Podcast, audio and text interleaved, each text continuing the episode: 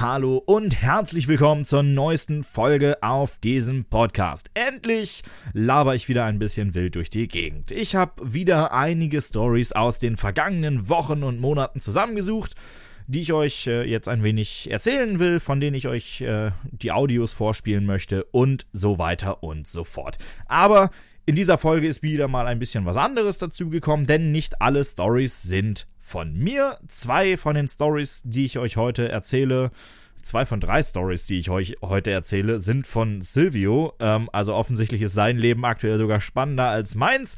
Der hat mir nämlich dann freundlicherweise auch ein paar Audios geschickt. Die habe ich übrigens noch nicht mal angehört teilweise. Also könnt ihr quasi live hören, wie ich darauf reagiere. Das erste Audiosnippet ist aber ähm, ja von mir selbst. Ursprünglich dachte ich mal, das würde vielleicht eine eigenständige Folge werden. Ja, und vielleicht wird es das auch in der Zukunft noch, wenngleich ich das nicht hoffe. Wir hören einfach mal rein. Hallo und herzlich willkommen zu einer neuen, recht spontan angefangenen äh, Folge unseres kleinen Podcasts oder meines kleinen Podcasts oder wie auch immer. Heute mal mit äh, so Mittelgood News, nämlich äh, meine Freundin ist vorhin ins Auto eingestiegen und wollte losfahren und dann zeigte das Auto an, ähm, ein Autosymbol, also eine Autokontur mit einem Ausrufezeichen drin, drinne und unten stand EV, also Electric Vehicle. Und im Display zeigte das Auto an, elektrischer, Fe elektrischer Fehler, Elektrofehler oder irgendwie sowas, fahren Sie nicht mit dem Fahrzeug. Ja, ähm, keine Ahnung. Das ist so der Stand, auf dem wir jetzt sind. Ich fange jetzt einfach mal spontan an, wieder ein bisschen was aufzunehmen, weil es könnte sich ja daraus was ergeben, was man zu einer neuen Podcast-Folge verwursteln kann. Aber äh, lange Rede, kurzer Sinn. Jetzt ist sie auf jeden Fall, äh, also sie hat dann den Schlüssel einfach nochmal wieder ausgemacht, hat das Auto abgeschaltet, hat das Auto wieder eingeschaltet und das Auto hat sich wieder stinknormal verhalten. Ähm, ich werde morgen früh mal beim Autohaus unseres Vertrauens anrufen und mal abklopfen, was die so sagen. Ja, dann schauen wir mal, was da so Phase ist, was man da so machen kann. So, es sind zwischenzeitlich ähm, ja schon wieder einige Tage vergangen. Mittlerweile ist der 2. November. Es sind also knapp anderthalb Wochen, die ins Land gestrichen sind. Das Auto steht bei Hoppe und äh, die gucken jetzt einfach mal und lesen mal aus, was da denn eigentlich tatsächlich das Problem ist. Erstmal ist das Auslesen des Autos in diesem Fall keine Garantieleistung. Ähm, wir haben auf dem Auto ja noch eine Gebrauchtwagengarantie, aber die Gebrauchtwagengarantie schließt erstmal nicht ein, dass man nach jedem Fehler sucht, in Anführungszeichen. Wenn dabei natürlich jetzt zum Vorschein kommt, dass das Auto ja irgendeinen Fehler hat, der von der Garantie gedeckt ist, dann, er meinte, macht man das aus Kulanzgründen. Am Ende des Tages ist mir das auch eigentlich egal, warum man es macht, wenn ich es nicht bezahlen muss. Das ist, muss ich ja mal ganz realistisch sein. Wenn wir es dann bezahlen müssen, dann wird es wohl auch nicht völlig überteuert sein, dass die einmal kurz das Auto auslesen um herauszufinden, was das Auto denn nun hat. Was das Auto nun hat, weiß ich aber natürlich noch nicht, weil noch hat man sich bei mir nicht gemeldet und, das, äh, und sich zurückgemeldet, um mir zu sagen, was das Auto hat. Aber das finden wir raus, das finden wir raus. Das, also, da bin ich, da bin ich ganz optimistischer Dinge. Ja, so fing die ganze Story an und äh, am Ende des Tages muss ich sagen, ich war zwar optimistischer Dinge, aber am Ende des Tages ist nichts draus geworden. Ähm, das Auto wurde von denen ausgelesen, der Fehler wurde gesucht, es wurde aber kein Fehler gefunden. Offenbar war der Fehler nur im flüchtigen Speicher gespeichert und äh, war dadurch dann natürlich nach dem Neustart des Autos futsch. Aufgetreten ist der Fehler allerdings seither auch nicht mehr. Ihr habt gerade gehört, das war die erste Woche des Novembers. Mittlerweile sind wir in der vorletzten Woche des Dezembers, kurz vor Weihnachten und dementsprechend. Ähm, ja, das Auto läuft seither. Ähm, ein bisschen kurios ist das. Wir haben das Ganze seinerzeit auch äh, notdürftig dokumentiert. Ähm, also wir haben ein Foto davon gemacht von der Fehlermeldung und so weiter und so fort. So also kann man im Zweifelsfall vielleicht auch künftig noch argumentieren, falls der Schaden dann unmittelbar nach Garantieende auftreten sollte, dass der Schaden bereits zur Zeit der Garantie vorhanden war und wir ihn ja auch schon ähm, ja, reklamiert haben, man ihn dann im Autohaus nur nicht finden konnte. Aber das ist eigentlich ja nicht so richtig unser Fehler dann, also weiß ich nicht. Wir hoffen einfach, dass das Ganze niemals notwendig werden wird. Ähm, dementsprechend mussten wir es am Ende natürlich jetzt auch alles bezahlen. Teuer war es. Na, günstig war es auch. Also, ähm, es war auch nicht wirklich teuer. 38 Euro hat das Ganze nun gekostet. Äh, man hat leider nichts gefunden. Am Ende des Tages waren es also quasi 38 Euro für die Cuts. Ähm, als kleinen Gratis-Service bekommt man bei dem Autohaus, wo wir das Auto abgeben, also bei Hoppe in Gernakesee, regelmäßig ein Picobello sauberes Auto. Ja gut, dann war es halt jetzt am Ende des Tages eine etwas teurere Autowäsche. Das Auto war aber immerhin auch von innen sauber und da kann man ja, es ist ja, hat ja auch mal was, ne? Ja, ähm, das zu der Geschichte. Ich hoffe, wie gesagt, dass diese Geschichte niemals weitergeht. Toi, toi, toi. Ich äh, will es jetzt auch gerade nicht provozieren. Kümmern wir uns doch aber mal um die nächste Geschichte, die ich mir hier ähm, rausgesucht habe. Und zwar eine von Silvio. Der hat mir die Audios geschickt auf dem Weg nach Hamburg. Ja, und dann habe ich sie einfach äh, mal beiseite gelegt und äh, verarbeite sie jetzt einfach mal. Hören wir mal rein. Ja, auf Bitte von Hendrik ähm, mache ich mal eine Sprachaufzeichnung. Also mir fällt hier gerade so ein kleiner Bug im ID3 auf. Und zwar bin ich hier gerade auf dem Weg nach Hamburg und fahre gerade an einem Rasthof vorbei und wundere mich, sehe da, dass da Ionity ist, wundere mich aber, warum mir das hier im Display in der Navigation angezeigt wurde, dass ich da ja gerade dran vorbeifahre. Und dann fällt mir auf, dass er mir aber normale Tankstellen anzeigt, was mich ein wenig irritiert. In der Vergangenheit hat der ID3 das auch schön brav so angezeigt, wie es sein sollte. Und zwar, dass er mir Ladesäulen anzeigt. Aber aus irgendeinem Grund ist das Ding jetzt gerade irgendwo umgesprungen oder sowas, dass mir plötzlich hier normale Tankstellen angezeigt werden, was mich ein wenig irritiert, weil ich die eigentlich auch komplett ausgeschaltet hatte, wenn ich mich nicht irre. Ich habe jetzt gerade auch noch mal ein wenig nachgeschaut in den Einstellungen vom Auto und sehe dort, dass äh, Ladesäulen dort als bevorzugte Ziele, äh, bevorzugte Sonderkategorien auch eingeschaltet sind und entsprechende äh, Tankstellen auch ausgeschaltet sind, was mir die Frage offen lässt, warum das jetzt trotzdem nicht angezeigt wurde. Ähm, ich sehe, dass unten tatsächlich ähm, der äh, das Ionity ausgeschaltet war. Das heißt, daran könnte es wohl liegen, dass Ionity nicht angezeigt wurde. Aber warum zeigt er mir Tankstellen an, wenn ich die als bevorzugte Sonderkategorien explizit ausgeschaltet habe und ein E-Auto fahre? Ähm, ja, die Frage ist zwar durchaus berechtigt, kommt mir aber sehr bekannt vor. Man skippe zurück in Folge, ich glaube, drei war es, als wir unser Auto abgeholt haben, als ich mit Olli in Magdeburg war, um das Auto dort abzuholen. Ähm, da war es nämlich auch so. Da haben wir uns in das Auto reingesetzt und äh, haben so ein bisschen mit dem Navi rumgespielt. Gut, das war kein VW-eigenes Navi. Das ähm, Navi im ID, ach, im ID, im E-Up, den wir haben, ist ähm, ein Garmin-Navigationssystem. Und ähm, dieses Navigationssystem kennt beides und macht halt auch so ein bisschen Mixed Culture. Und der Punkt ist tatsächlich am Ende des Tages, dass es uns auch zu Tankstellen erstmal hinführen wollte was natürlich mit Erfolg belohnt werden könnte, weil es gibt immer mehr Tankstellen, die mittlerweile auch Ladesäulen haben, aber das ist eben bei weitem noch nicht der Standard. Das Problem ist, es sind auch bei weitem, bei weitem bei uns im Navi nicht alle Ladesäulen vorhanden. Also das, was bei uns an Ladesäulen im Auto verzeichnet ist, das ist ein wirklich schlechter Witz im Vergleich zur Realität und die Realität ist in Teilen schon ein Witz. Ähm, und der Punkt ist dann halt einfach am Ende des Tages der, man könnte jetzt natürlich darauf setzen, wenn man sich sonst nicht mehr zu helfen wüsste, würde ich einfach dieses Auto bitten, mich zu einer Tankstelle zu navigieren, wenn ich sonst nichts wüsste, wo ich laden könnte, in der Hoffnung, dass es geht. Die Chancen steigen ja aktuell immer weiter, aber das ist natürlich nicht, nicht zwangsläufig the given case. Ähm, warum der ID3 das macht, keine Ahnung, weil eigentlich müsste der Schritt längst vollbracht sein von Volkswagen. Das kann ich mir nicht vorstellen, dass denen das so schwer fällt, da eine saubere Fallunterscheidung zu machen. So nach dem Motto, fahre ich jetzt gerade einen äh, Golf, der halt eben nach ähm, raffinierten Dinosauriern suchen müsste auf seiner Strecke, oder fahre ich jetzt gerade mit einem elektrischen Auto wie einem ID3, ID4, ID5, sonst was oder den anderen Konzernfahrzeugen, Enyaq und so weiter, die nutzen ja die gleiche Softwarebasis. Also von der Warte her finde ich das tatsächlich schon irgendwie ein wenig enttäuschend, dass das nicht sauber zu funktionieren scheint. Ja, das ist also meine Meinung dazu. Ähm, Software definiert mittlerweile unsere Mobilität mehr denn je. Ähm, nicht nur in Autos, da muss es natürlich auch funktionieren. Tesla zeigt da Zumindest in sich, also man, man kann ja von Tesla halten, was man möchte, aber zumindest in Sachen Software machen sie einen geilen Job. Also zumindest so in, in Sachen User Experience, was kann das Auto? Und das ist einfach so eine Sache, das, das fehlt mir bei vielen Herstellern noch, auch bei VW. Ähm, das fehlt mir übrigens aber auch bei allen anderen Mobilitätsanbietern, weil man muss ja, glaube ich, vielleicht mittlerweile anfangen, mal ein bisschen höher geordnet zu denken.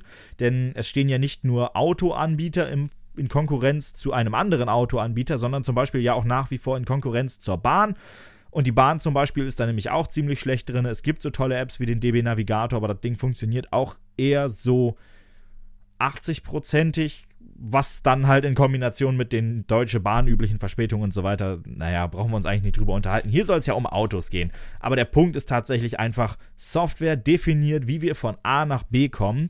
Und deshalb darf es in einem, also in 2021 einfach nicht mehr passieren, dass das Auto dich plötzlich an die Dieselsäule zum Laden schickt, wenn du ein elektrisches Auto fährst. So, aber hören wir uns doch einfach mal den nächsten Case an, den Silvio uns oder mir geschickt hat. Äh, da habe ich vorne schon so ein bisschen mehr reingehört. Da geht es äh, um einen Tesla-Fahrer.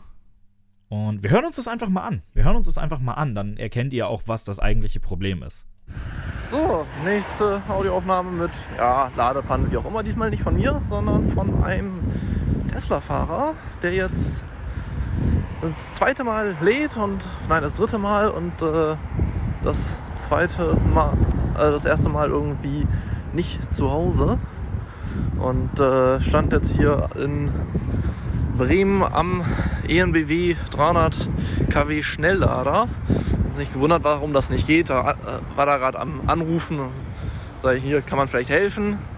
Äh, ja, will jetzt irgendwie laden und äh, ja, also vielleicht, ich weiß nicht, wenn sie äh, also hierfür brauchen Sie erstens eine Ladekarte. Zweitens äh, würde ich Ihnen sowieso empfehlen, mit dem Tesla einmal auf die andere Seite der Tankstelle, weil da ist ein Tesla Supercharger ähm, zu fahren. Naja, äh, also ah, okay, das ist jetzt gar nicht der von Tesla, nie, nicht ganz. Äh, da müssen Sie einmal auf die andere Seite von der Tankstelle fahren, da ist der. Ähm, und äh, da kriegen Sie dann auch äh, einfach mit Anstöpseln Ihren Strom. Ja, das gehört das zum aus Deutschland. Man könnte es fast so sehen, ne? Also das ist tatsächlich ja immer wieder dieser, dieser vielseitig kritisierte Punkt. Es ist einfach nicht so einheitlich, wie es bei Tankstellen ist, noch nicht. Das Ding ist halt einfach, man fährt bei der Tankstelle hin, steckt den Rüssel rein, kippt sich den Sprit da rein, geht ins Häuschen rein und bezahlt. Und wenn man es anders machen möchte, dann gibt es halt auch noch so Tanken mit Kartenterminal, wo man dann halt vorher die Karte einmal reinsteckt, man gibt seine PIN ein und dann wird die Sache abgebucht dahinterher. Das Problem ist halt einfach, äh, Kartenterminals findet man an Ladesäulen üblicherweise nicht oder nur selten. Also bei Aral Puls zum Beispiel findet man sie immer, aber bei vielen anderen eben nicht. Das finde ich persönlich auch gar nicht schlimm. Aber das Problem ist tatsächlich einfach, dass Uneinheitliche, wie es jetzt ist. Denn es gibt nun mal viele Menschen, die haben keinen Bock, sich mit Technik auseinanderzusetzen. So gar nicht. Also das Ding ist doch, wir, wir sprechen hier, also man muss es mal ein bisschen anders betrachten. Ihr, die ihr hier diesen Podcast hört, ihr habt alle einen gewissen Bezug zur Technik. Das kann mir keiner von euch, also kann keiner von euch sagen, dass es anders sei. Ihr hört diesen Podcast, das bedeutet, ihr seid mindestens imstande, mit eurem Smartphone oder Computer aus dem Internet eine Audiodatei abzuspielen. Das ist vielleicht nichts Weltbewegendes, aber es ist mehr als eine klein oder als ein, als die zum Beispiel die Großelterngeneration kann. Es gibt in Deutschland immer noch eine ganze Generation an Menschen quasi, die ihren Fernseher oder ihr Radio nicht etwa mit der Fernbedienung an und ausschalten, sondern mit dem rot beleuchteten Schalter auf der Steckerleiste. Dann macht das Klick und dann ist das auch aus. Und das funktioniert. Und man könnte sich natürlich damit auseinandersetzen, ob man diesen Menschen beibringt, wie man es besser macht. So beim Fernseher mag das relativ trivial sein, aber zumindest bei den Ladesäulen angefangen, ist es dann natürlich irgendwie, ja, schwieriger. Zumal das Problem auch da ist, dass man diese Ladesäulen ja üblicherweise dann nutzt, wenn man nicht zu Hause ist, weil dann könnte man auch an einer Steckdose laden oder sowas. Dann könnte man jemanden fragen, den man in seinem eigenen Umfeld hat. Wenn man an einer öffentlichen Ladesäule steht, am, am öffentlichen Schnelllader, ja, dann muss man wissen, wie es geht oder man ist verloren. Man kann natürlich darauf setzen, dass man irgendjemanden trifft, der cool ist und einem sagt, wie es geht. Das habe ich ja auch in meiner Folge, ich glaube, ich weiß nicht welches war, zur Netiquette an der Ladesäule. Da habe ich das ja auch gesagt. Wenn ihr jemanden seht, der offensichtlich Hilfe braucht und ihr die Zeit habt und äh, gewillt seid, dann ist das sehr, sehr lobenswert. Wenn ihr dann tatsächlich auch weiterhelft, ähm, darauf ist man dann quasi angewiesen. Denn das Ding ist jetzt, klar, Tesla Supercharger sehen anders aus als die Alpitronic Hypercharger, die NBW beispielsweise aufstellt. Aber der Punkt ist doch am Ende des Tages, woher soll es denn jemand wissen? Der Stecker ist der gleiche, der passt doch. Und das Ding fängt dann ja auch an blau zu leuchten, wenn man das Auto angesteckt hat.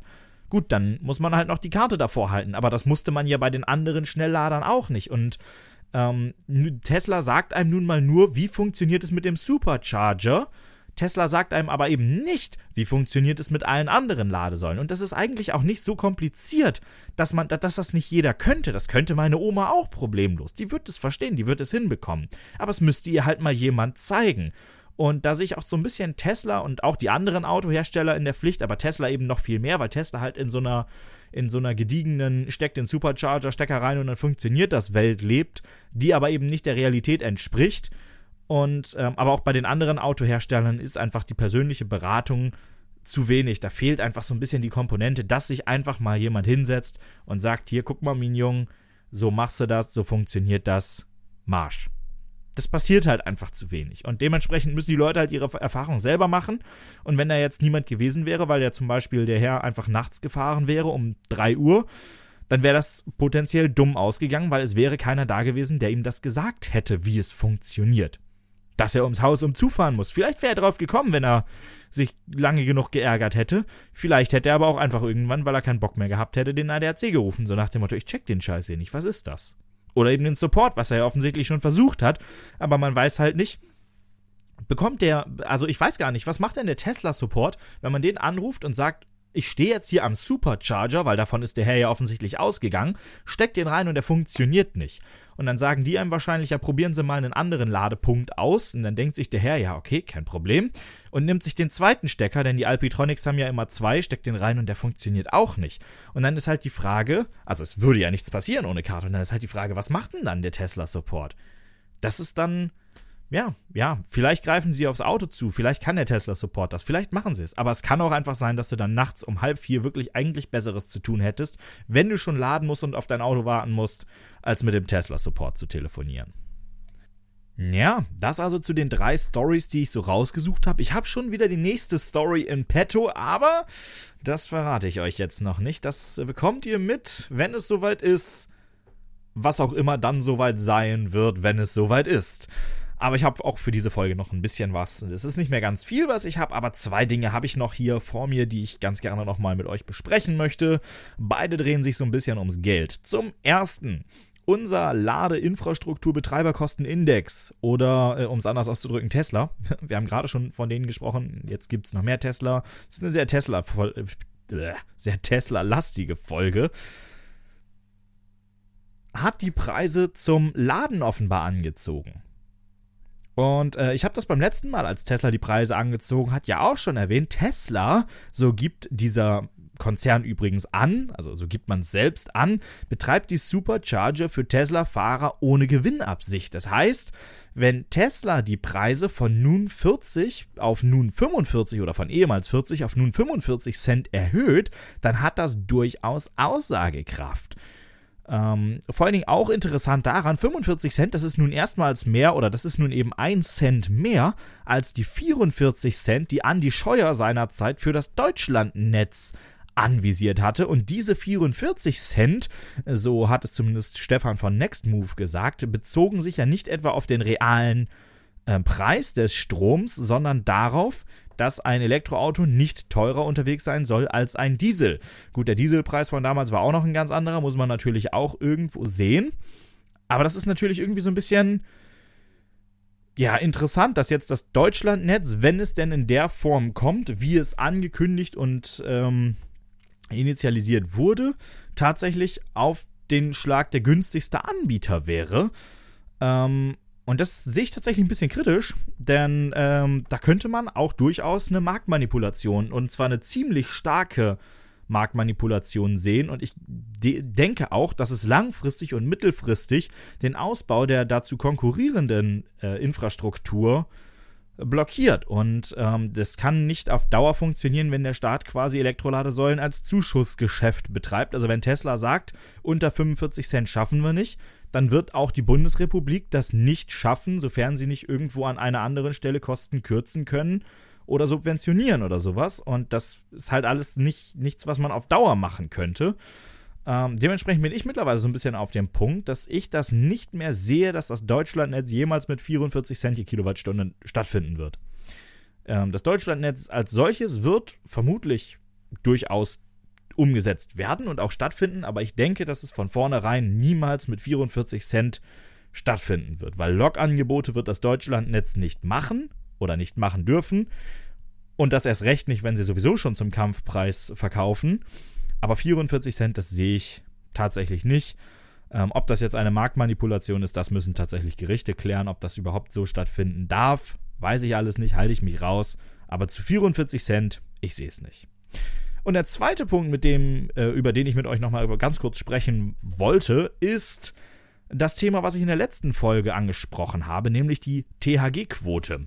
Also wenn euch das interessiert, wie das alles funktioniert und ihr da ein paar Euro mitnehmen könnt, dann hört mal in die letzte Folge rein. Ähm, ich möchte aber einfach nur ganz kurz ergänzend dazu was sagen, beziehungsweise korrigierend dazu was sagen. Der Preis, den ich da nämlich angeführt habe, der entspricht so seit äh, absolut nicht mehr der Realität. Äh, damals sagte ich sowas wie, Fair Energy dürfte für die meisten von euch mit 162 Euro pro Jahr das beste Angebot sein. Ähm, nun, seither hat sich der Preis der THG-Quote aber sehr stark entwickelt. Und dementsprechend bekommt man bei diversen Anbietern mittlerweile rund 350 Euro jährlich. Ähm, wir haben unser Auto nun tatsächlich auch endlich angemeldet. Wir haben damit relativ lange gewartet. Wir haben es jetzt über Carbonify angemeldet, ähm, beziehungsweise denen die THG-Quote verkauft. Dahinter steht unter anderem der YouTuber Alexander Bangula vom Elektroauto-Kanal Elektrisiert ähm, beziehungsweise ist einer von den beiden ehemaligen, ich glaube, den Kanal gibt es nicht mehr aktiv, Mr. Helfer-Syndrom Kanalbetreibern. Ähm, ob dieser Anbieter, also Carbonify, jetzt auch irgendwie besser ist als andere, das äh, kann ich überhaupt nicht sagen. Ich habe keine Ahnung, ob der tatsächlich besser ist.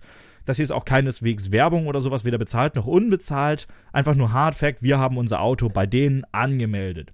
Und was mir aufgefallen oder was mir dabei gefallen hat, war einfach, dass es super einfach war, die Seite gut und übersichtlich und logisch gestaltet war, gut performt, nicht rumbackt und es funktioniert einfach alles, wie es soll. Und deshalb erwähne ich es gerade auch einfach überhaupt. Also wenn ihr gerade irgendeine Seite sucht, zum jetzigen Zeitpunkt beispielsweise, wo ihr einen guten Deal machen könnt und Carbonify steht weit oben, wenn ihr in irgendwelchen Tabellen guckt, wer bietet das meiste Geld, dann schaut da doch vielleicht tatsächlich einfach vorbei. Und wenn irgendwer anders mehr Geld gibt, dann geht dahin. Also es ist am Ende des Tages müsst ihr es natürlich selber wissen.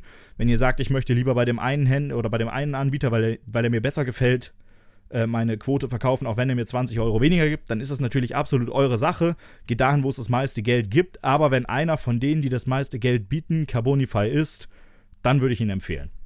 Also unter dem Vorbehalt, dass es eben kein wirtschaftlicher Kompromiss ist an irgendeiner Stelle. Ja, so. Das war's mit dieser Folge. Und damit war's das auch mit diesem Podcast für dieses Jahr. Wann die nächste Folge kommt und worum es geht, das kann ich euch offen gestanden noch nicht sagen.